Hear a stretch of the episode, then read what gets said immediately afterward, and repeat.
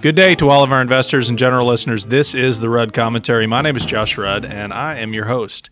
With me today is Jack Kerr from our Capital Markets Group to bring you up to date on the current state of the financial markets. Welcome, Jack. Hey, Josh. For our new listeners who may not be familiar with our firm, the Rudd Company is a wealth management firm headquartered in Fort Worth, Texas. We manage investments for successful families and organizations across the country and become your wealth manager, confidant, and personal CFO so you can relax and focus your time and energy on what is important to you.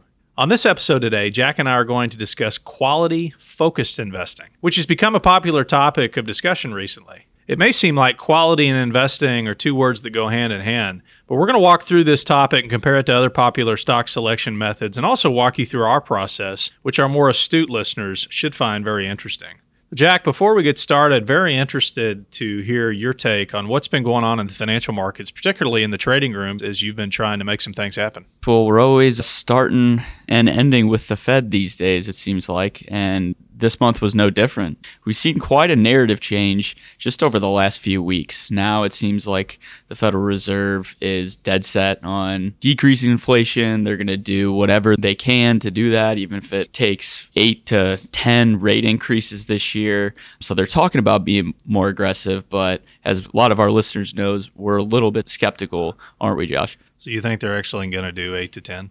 I don't know, and that's that's just my opinion. But the interesting thing to me is we're seeing a lot of sectors in the economy they're starting to be affected by these rate increases and the prospect of just sustained higher inflation. We talk about the stock market every week, but how about mortgage rates? I've seen in certain areas of the country, mortgage rates are approaching 5%. That's how- a new thing for everybody under the age of 40 who's listening, by the way. Yeah, and uh, scares me a little bit as a younger guy, maybe looking for a house here soon. And it's not just in the stock market, was my point. We're seeing in mortgage rates, consumer spending, and just overall valuations of companies. So we'll continue to monitor that, but the market every day, it's it's absorbing this news, it's changing, and, and we're going to continue to see some volatility, I think. Well, I completely agree. And interest rates, it's going to be really interesting to see how the market responds. You know, you talked about consumers, and I'm sitting here while you're talking, thinking about basically everything that we purchase is impacted by interest rates. So consumers be on the lookout for rising rates and not only rising prices driven by inflation, but also rising prices impacted by higher rates. Yeah, and our job's here to kind of look at those consumer trends and determine which investments to choose based off those trends. So we'll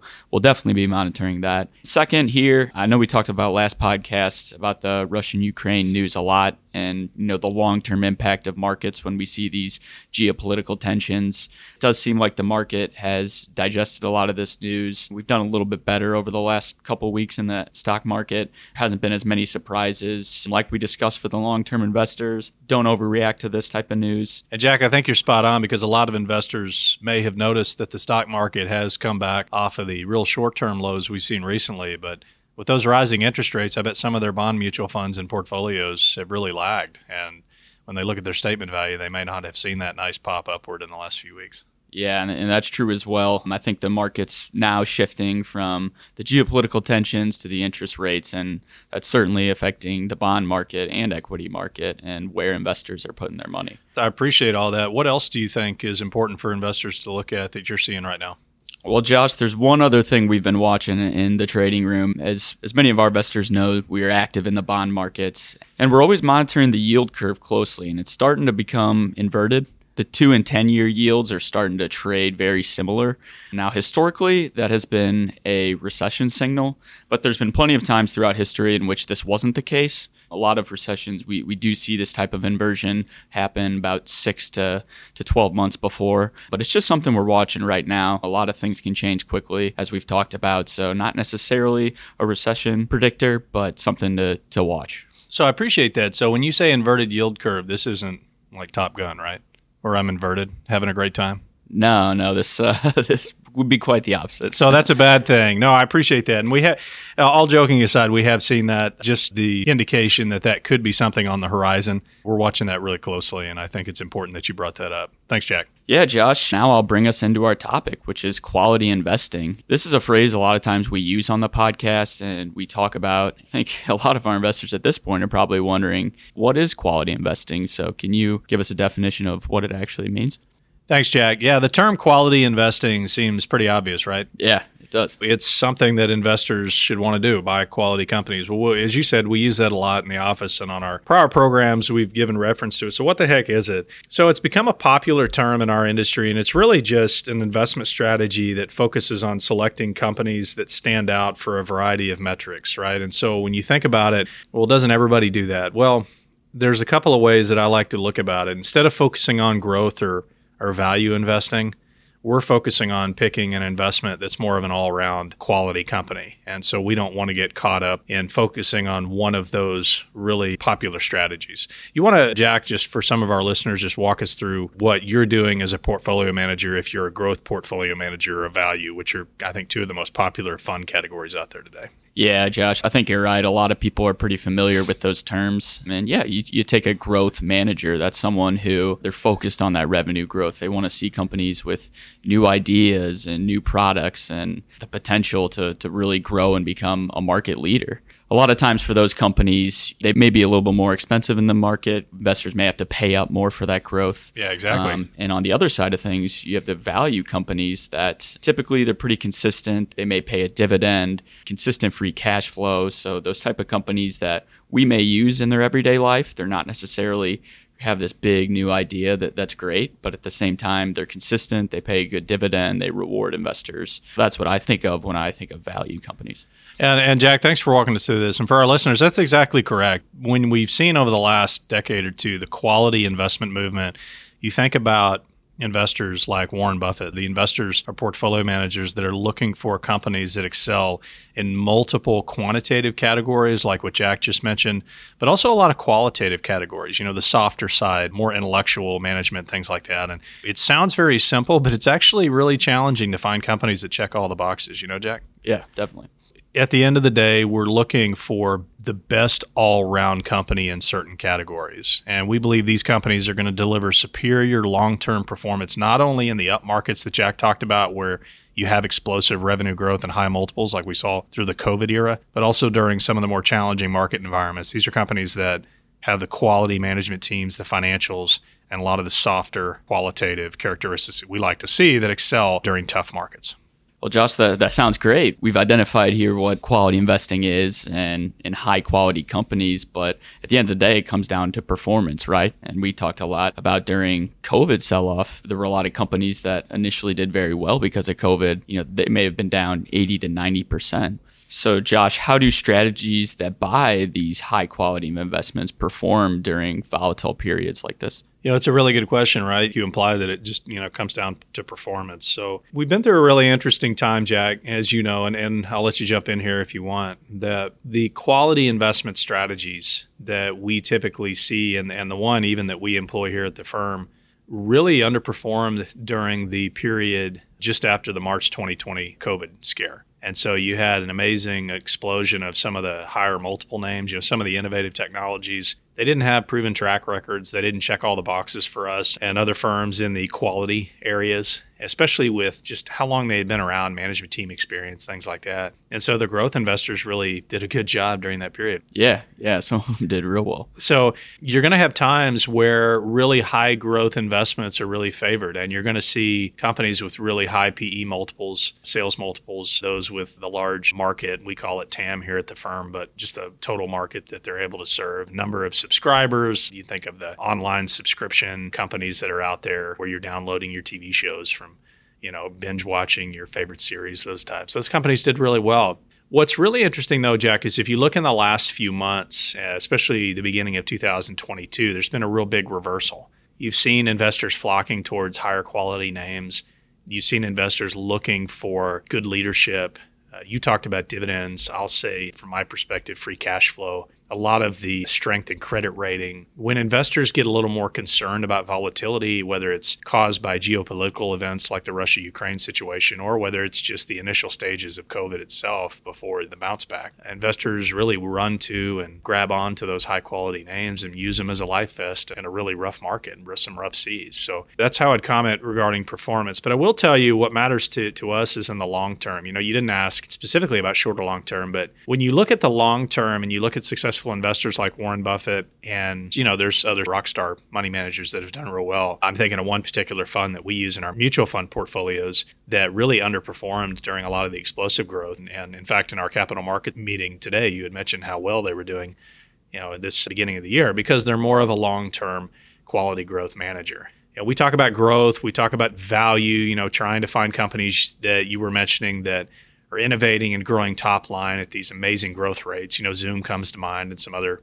companies like that. And then on the flip side of that, value managers are looking for stuff that's cheap. And the problem with that, Jack, is is we get caught up in you know things that we call value traps and buying companies that are cheap for a reason. Have you ever seen a broken down car or a junky house that's cheap for a reason, Jack? Yeah, yeah. and so you don't always buy those. And for our listeners, I'm sure y'all can identify, and some of you are probably smiling. You've seen those types of quote unquote investment opportunities for rental properties that it might not be such a good idea to get into. And, and stocks are the same way. So sometimes stocks are cheap for a reason. The reason that I really like implementing the type of quality strategy that we have here is because long term it has proven to be a very successful strategy, not only for folks like Warren Buffett, but for our clients and individual investors alike. Yeah, Josh, I think you're spot on there. A lot of the industry is focused on growth and versus value for sure, but staying focused on the quality investing is what is important to us. And that brings me to our process a little bit. I'd like to talk about that. Can you talk a little bit about how the Rudd Company selects companies in our core equity portfolios?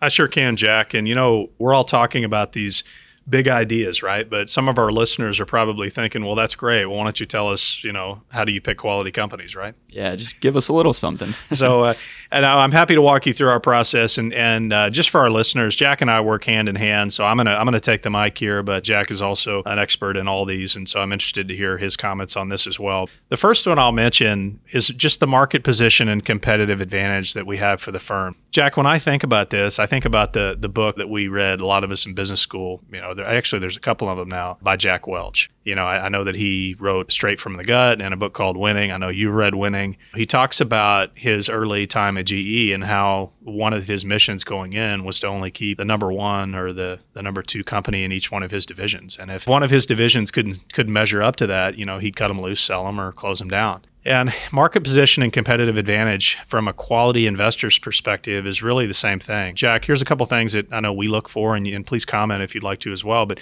industry dominance is really important for us. If you and I want to be in a sector for our clients, we want to put their money into a sector that's doing very well. We want to be in a leader or we want to be in a number two up and comer, or somebody that's really putting pressure on that leader you know, we, we don't always want to take the leader because sometimes the leader can get a little lazy and a little complacent. And so we want to make sure they're being challenged. And so they need to be dominant in the industry either by taking market share or being the, the current dominant player. The second is brand authority. I, I know that you like a lot of the consumer discretionary companies and beverage and, and things like that. And when you look at brand portfolios, isn't that important? Yeah, I mean, you can't say enough about it people feel very comfortable when they they know the brands and when we look at companies it's the same thing when we know they have that brand portfolio that makes us confident in owning that company and it's really the top line, right? It doesn't matter whether we're looking at potato chips or whether a mom's going into a grocery store and she's really choosing a safe and predictable product for her children. And really, what's come up too, also in the recent years, have, have you been surprised by the rise of pet food and those brands as well? Yeah, I mean, a lot of these companies, I mean, that's one of their biggest sources of growth. It's pretty incredible to see. So that's really that brand authority is important for us here at the firm. Another one is just when you look at it from a competitive advantage perspective, what I want to see is I want to see a clear leader in product sophistication, you know, price. When you look at companies like Walmart, that's obvious.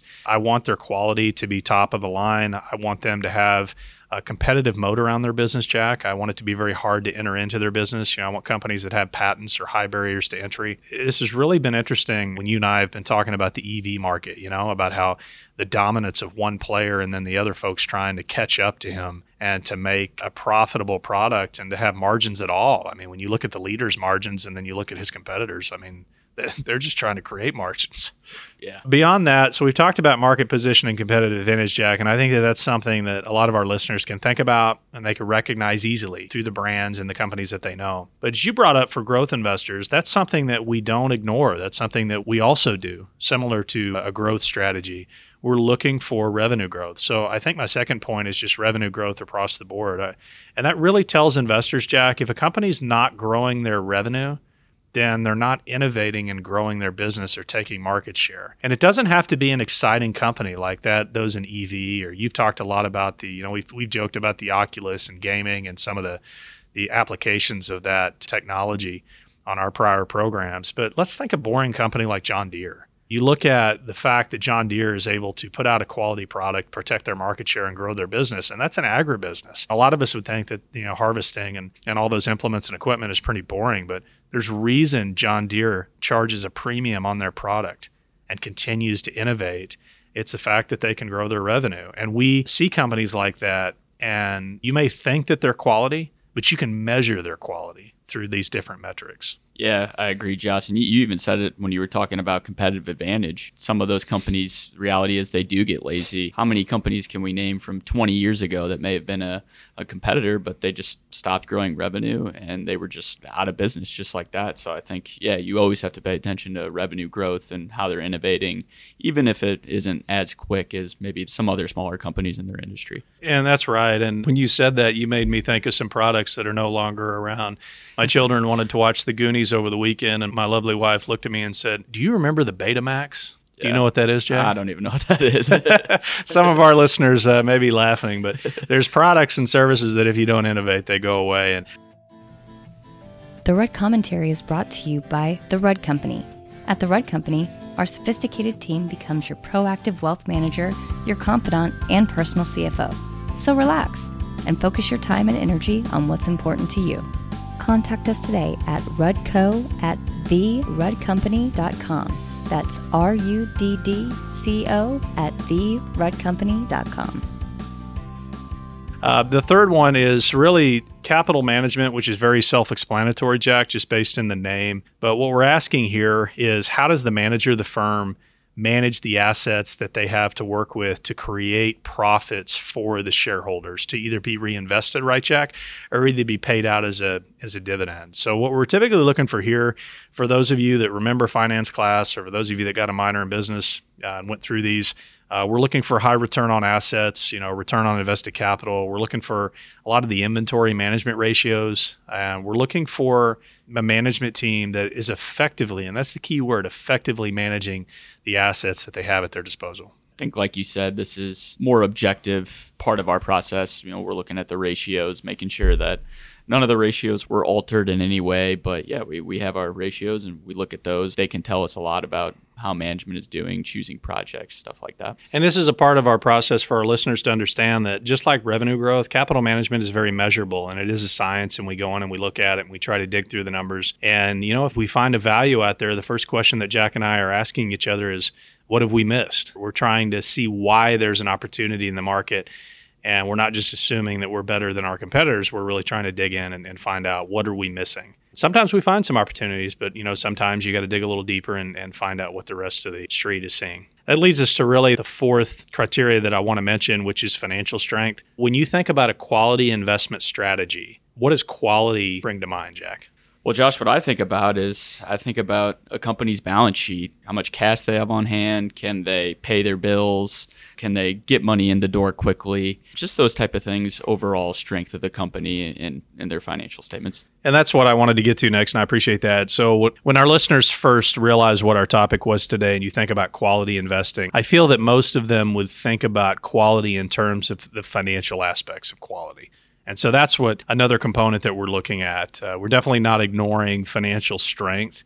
And we're not talking about just good credit ratings here. I mean, you think about an individual, it's not just their credit report that determines whether or not that person is is a quality investment as an entrepreneur, for example. You know, they could have some great ideas, but maybe they don't know how to manage money well. Managing money is a very important part of quality. We're determining whether or not the firm has the ability to do several things, right, Jack? So, whether an economic downturn, deal with a lawsuit, deal with competitive threats from the number two that we were talking about in the business, acquire firms, raise capital in the financial markets for needed projects. And really, uh, as you implied at the very start of our program, do they have the capacity and the ability to pay out cash flow in the forms of dividends to their shareholders over a very long period of time? And especially what we like to see is we like to see rising dividends.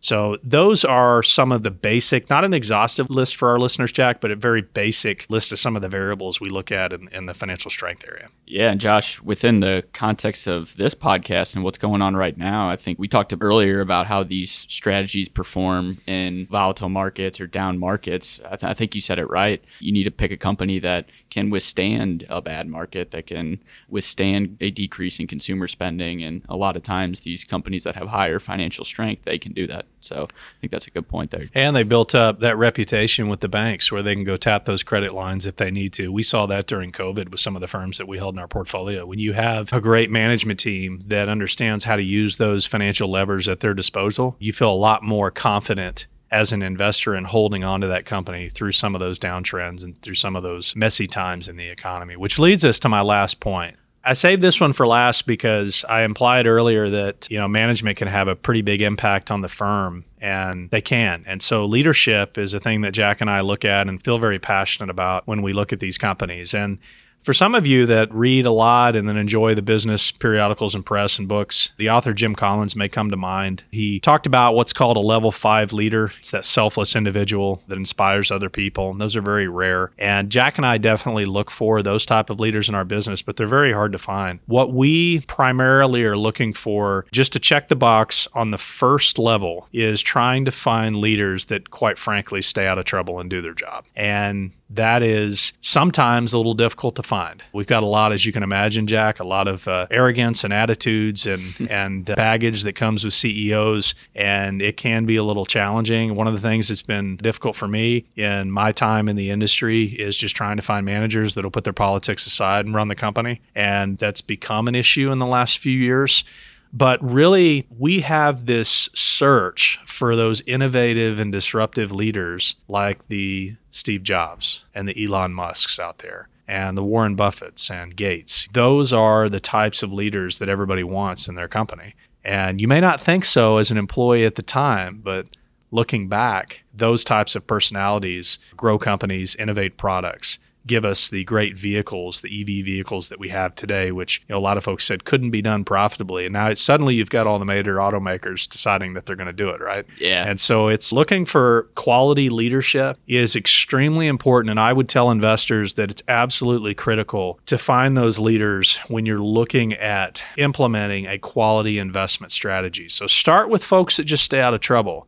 But when you dig through that list, if you can boil it down and you can get to those leaders that really innovate, you've really found something special. And I think this is one of the ones that's often overlooked by a lot of investors. I mean, you just listed off three, four, five brilliant CEOs, and the things that they've done with those companies continue to innovate and continue to push forward, even when some people wrote them off. So I think you're you're spot on. So, Josh, I want to move into valuation now. A lot of people in the quality investing crowd, they just pick a company they like and they say, Hey, I'm never selling it. This company checks all the boxes, company I really like. They have the revenue growth, they have the market position, but price has to matter when we're investing in these type of names correct yes it, it does matter and, and this is the most challenging part of this type of a strategy because when you are in the growth crowd and i'm not i'm not picking at our growth manager colleagues out there but when you call yourself a growth manager it gives you almost license not to pay attention to valuation, right? You can just buy the companies that are growing and have the highest growth rates in a certain industry. And then when you call yourself a value manager, sometimes that gives you license for looking or choosing companies that maybe don't have the best growth prospects or not that quality out there. Ergo, the low valuation. You know, we talked about sometimes the, the companies that are low valuation are there for a reason because it's, you know, an ugly house on the street. So right. when you measure yourself against that quality investment benchmark, it's much more difficult because now you've you found the company you like and it's usually not cheap because it's a great company the biggest challenge, and I, I, think that Warren Buffett has said it many times, is that, and I'm paraphrasing, and I don't want to butcher his quote, but you know, sometimes when the market's down, you get up and you tap dance. You know, that's what he's talked about. You know, the way that he feels when the market sells off dramatically. So you have to be patient. And you have to know your price targets and your entry targets. And sometimes you don't always get what you want. I can think about some companies that we've purchased specifically trying to hedge our portfolios against inflation. And when you're looking at a company that's a great inflation hedge, and that makes a product that people buy every day and that can push price increases down to the consumer, Everybody knows that. And so they all want to buy it. And so it's not cheap. you have to be patient and wait for an opportunity to enter. I, I, want our listeners to know that that when you implement this type of a strategy, you're not always going to get the price you want. It's not always going to be perfect, but you can price the market. You have to do your independent value calculations, know what you think is reasonable, and then you have to execute on that strategy. So in the end, you got to be patient. You got to wait for those opportunities to present themselves. And Jack, if there's one thing we've learned about the market, is that it will continue to present those opportunities, regardless of where the economy's at, what the geopolitical environment is at, or what new strain of a virus is making its way through the global economy. Agreed, Josh. And we do plenty of work here looking at the historical price of the market and what things typically trade at in most markets. So we're, we're always looking at price here and make sure we choose our investments at, at the right price for us. So it's been a great discussion here, but I do have one more question for you, Josh. So, for some of our listeners who don't work with a wealth management firm like ours, how can they implement a quality investing strategy? Well, that's a big question, right? So, we want to give our listeners advice that they can put to work. So, we just walked through those five criteria that we use to evaluate those quality companies and manage our portfolio. Of course, there's a lot that goes into that and a lot of variables that we didn't discuss. But I would tell you the first advice I can give you is you, you need to establish some clear guidelines of what those variables are that are important to you and you've got to stick to that policy. And Jack, you can speak to this a little bit here because I know you'll have a lot of experience. But every time we we sit down for our quarterly investment policy meeting, the structure is extremely important, and following that policy on a quarterly basis and knowing exactly what we're going to do if these certain things happen. And the reason I say that to our individual investors out there that that are doing this as free agents, a lot of times they're overcome by emotions. You know, you think about what do you do if, if you get excited or what if you get extremely fearful? And unfortunately, deviating from that plan that you established when you were calm and everything was well thought out is kind of like that famous Mike Tyson quote, you know, everybody's got a plan until they get hit. So unfortunately, getting hit is when the opportunities show up. And that's when you can find a lot of these high quality investments at the prices that you want. The challenge, Jack, is to get them at the prices you want, you need to know what prices you want them at. And those were established during the, the planning and the policy period. So I would definitely establish that policy, know exactly what you're looking for in each one of those categories ahead of time, and then wait for those companies to become available or for them to become at a price that you want them at. The second thing I'd mention is I keep coming back to Warren Buffett, but he mentioned that you should buy what you know. I think individual investors have a huge advantage over professionals in this area. If you work in a particular industry or you're a salesperson and you service a particular industry, if you are a college professor or you are an expert in any particular field, the odds are that you know a product or service better than professionals do. One thing, and, and you know, we joke about here, Jack, is that, you know, we'll go out and do boots on the ground recon sometimes on certain companies. Just think if you're a person that really enjoys fishing, like my son does, and you know all the new products and services that are coming out. And I may be touting one company that's the number one player in an industry, but you're using these products every day. And you heard about an IPO of a company that's making a far superior product.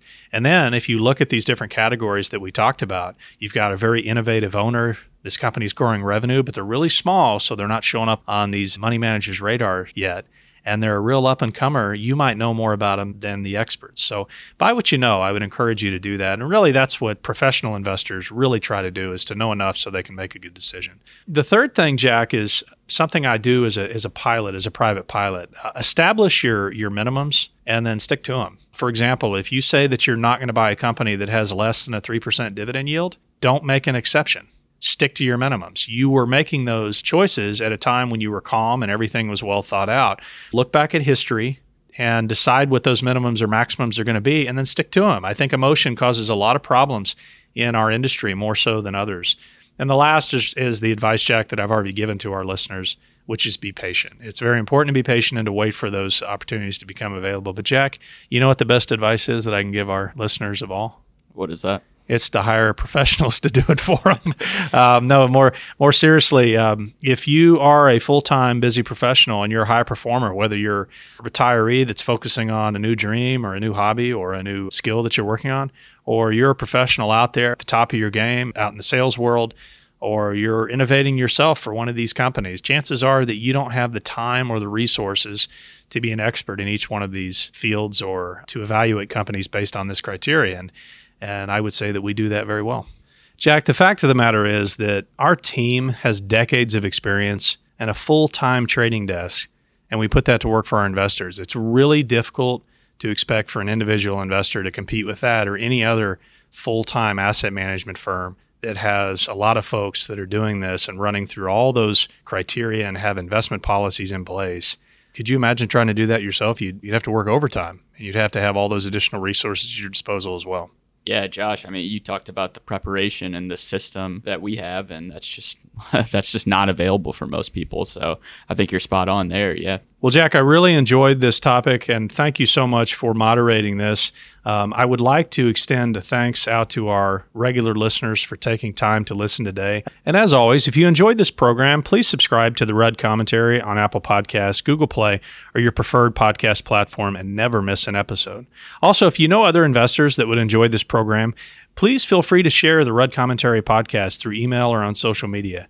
We also love feedback on our program and ideas for future topic.